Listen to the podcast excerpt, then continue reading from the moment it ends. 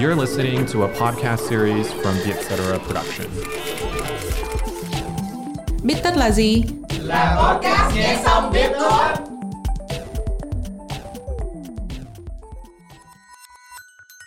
Bích tất tâm lý là nơi chúng mình biến những nghiên cứu hắc não thành kiến thức dễ tiêu. Bích tất tâm lý được dẫn dắt bởi Trân Lê và Hiền Lê, editor chuyên mục cuộc sống tại Vietcetera.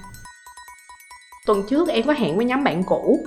Ngày hôm đó em đã lên kế hoạch rất là kỹ lưỡng để không đến muộn rồi. Em dậy sớm, coi đường từ nhà đến quán cà phê để tính thời gian. Thậm chí còn khởi hành sớm nữa. Xong cuối cùng á, em vẫn đến muộn bởi vì tài xế đột ngột hủy chuyến xe của em dù lúc đầu đã nhận. Đây là một hiện tượng khoa học hẳn hoi luôn đó. Hiện tượng này thì nó tên là ngụy biện lập kế hoạch, mà tiếng Anh gọi là planning fallacy. Đây là một dạng thiên kiến nhận thức được giới thiệu bởi hai nhà tâm lý học là Daniel Kahneman và Amos Tversky. Ngụy biện lập kế hoạch thì nó cho thấy chúng ta nhìn chung hay có góc nhìn lạc quan quá mức khi mà dự đoán thời gian cần thiết để mà hoàn thành một việc nào đấy. Cái này dẫn đến việc chúng ta tính toán sai thời gian. Và đặc biệt hơn là cho dù trước đây em từng thực hiện một việc với tính chất tương tự, em vẫn sẽ tiếp tục tính sai trong lần kế tiếp. À, em biết có một định luật tên là Hot Starter cũng có nội dung tương tự nè. Định luật này được phát biểu như sau. Chuyện gì rồi cũng sẽ mất nhiều thời gian hơn dự tính, dù bạn đã tính đến cả định luật Hot Starter này. Vậy thì vì sao mình hay canh giờ chật lất vậy chị? Nguyên nhân lớn nhất là chúng ta hay bị chi phối bởi thiên kiến tích cực. Mình thuần túy chỉ mường tượng ra viễn cảnh thành công chứ không hề lường đến những rắc rối tiềm ẩn sau nó. Hoặc là dù em đã chuẩn bị trước thì cũng không thể nào đoán hết được. Giống như là câu chuyện hẹn nhóm bạn của em á. Em đâu có lường trước được là mình sẽ bị hủy chuyến đâu. Có một điều nữa mà em để ý á, là càng sắp xếp thời gian cặn kẽ, em càng sẽ không tính tới những cái sai sót.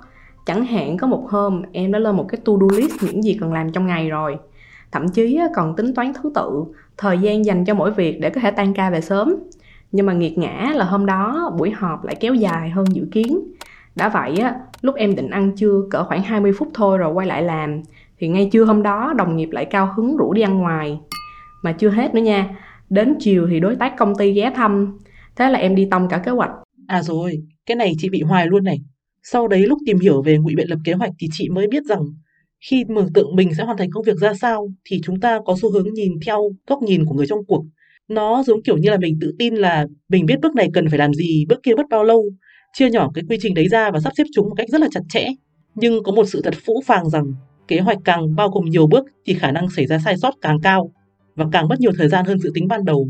Khi mà một bước xảy ra sai sót kéo dài thời gian thì các bước tiếp theo nó cũng bị kéo theo như cái hiệu ứng domino luôn. Có bao giờ chị rơi vào trường hợp là dù từng làm công việc đó trước kia nhưng vẫn tính toán sai không? Có chứ. Có một lần chị giao bài viết cho một bạn freelancer. Chị giao bài vào thứ sáu thì dự là sẽ nhận được bài vào thứ tư tuần sau. Rồi chỉ cần edit lại chút đỉnh là có bài luôn.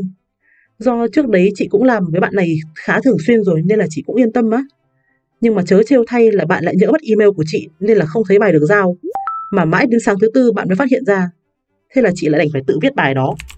Sau đấy thì chị mới nhận ra rằng khi mà đánh giá thời gian hoàn thành một nhiệm vụ dựa trên kinh nghiệm trước đấy, mình hay rơi vào một cái bẫy là phân tích thành công và thất bại trước đây nhưng lại bỏ sót yếu tố ngoại cảnh. Mình cứ hay đinh ninh là nếu lúc trước mất bao nhiêu thời gian thì bây giờ cũng mất bấy nhiêu thôi. Em còn bị một vấn đề nữa là dù trước đó có rủi ro xảy ra khiến kế hoạch kéo dài hơn dự kiến, nhưng mà em vẫn sẽ cho rằng điều đó là do những yếu tố ngoài tầm kiểm soát, rồi tự thuyết phục mình rằng nó sẽ không xảy ra lần nữa.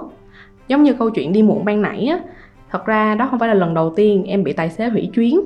Nhưng mà trước đây thì em nghĩ là do trời mưa, nó là một cái yếu tố ngoại cảnh nên mới xảy ra rủi ro hy hữu như vậy.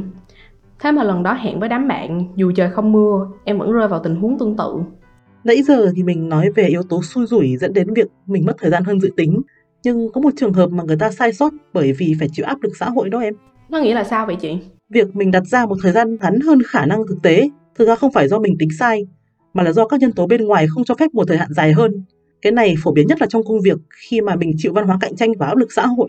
Chẳng hạn là với kết quả có chất lượng tương đương, bên nào cam kết được thời hạn nhanh hơn thì sẽ giành được khách hàng.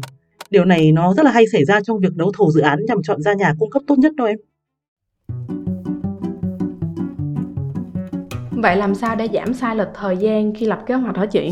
Nghe thì có vẻ hơi hiển nhiên, nhưng mà chị thấy khi làm gì thì mình luôn phải tính đến trường hợp xấu nhất. Có một định luật này gọi là định luật Murphy phát biểu như sau. Nếu điều gì vốn không thể sai thì nó vẫn sẽ sai. Trong trường hợp làm những dự án quan trọng thì nên tâm niệm rằng kiểu gì thì cũng sẽ không có chuyện mọi thứ hoàn hảo từ đầu đến cuối đâu. Nên là khi đặt tiến độ mình lúc nào cũng phải tính đến khía cạnh lỡ như. À, ngoài ra em thấy á, mình nên đặt bản tiến độ dựa trên dữ liệu trước đây nữa. Đành rằng kinh nghiệm trước kia chưa chắc đúng 100%, nhưng nó vẫn là điểm để mình đối chiếu. Ví dụ nha, trước đây khi làm bài tập nhóm ở trường, kinh nghiệm của em á, là sẽ yêu cầu mọi người trong nhóm nộp bài lại ít nhất một ngày trước deadline. Bởi thông thường sẽ cần một ngày để biên tập sắp xếp lại thông tin sửa lỗi và xử lý những cái vấn đề phát sinh nữa. Và sự thật á, có lần thì một ngày trước deadline đã cứu tụi em. Vì có một thành viên trong nhóm bỗng nhiên biến mất dù đã hứa là nộp bài đúng hạn. Chứ mà đợi tới phút thứ 89 thì chắc là tụi em toi rồi. Thì em nghĩ rằng á với những thứ mà cái giá phải trả cho sai sót là quá lớn thì mình không nên tính sát nút. Đi chơi với bạn á, mà đến trễ thì còn được bạn thông cảm. Chứ lỡ như nợ môn chỉ vì gặp sự cố ở phút cuối thì coi như công sức làm bài đi tông. Nhắc đến làm việc nhóm thì chị cũng có một kinh nghiệm đấy là phải trao đổi rõ ràng với các thành viên. Bởi vì chị từng rơi vào trường hợp là bên nhận dự án đã chót hứa hẹn với khách hàng một thời hạn có thể nói là bất khả thi để mà thực hiện dự án đấy. Kết quả là cả team làm hùng hục vẫn không kịp. Kỳ đấy tụi chị đành phải xin khách hàng gia hạn thêm đó quay cả chị thấy rằng em cũng có thể nhờ đồng nghiệp xem qua và cho nhận xét về tính thực tế của tiến độ mà mình vạch ra để tránh việc em bị rơi vào góc nhìn của người trong cuộc rồi không tính hết rủi ro và cuối cùng là phải tránh sao nhãng để luôn bám sát thời gian đặt ra có những lúc mà việc sai lệch thời gian là do chính mình cũng hơi chảy mảng đâu em Cảm ơn các bạn đã lắng nghe podcast Bích tóc Tâm Lý.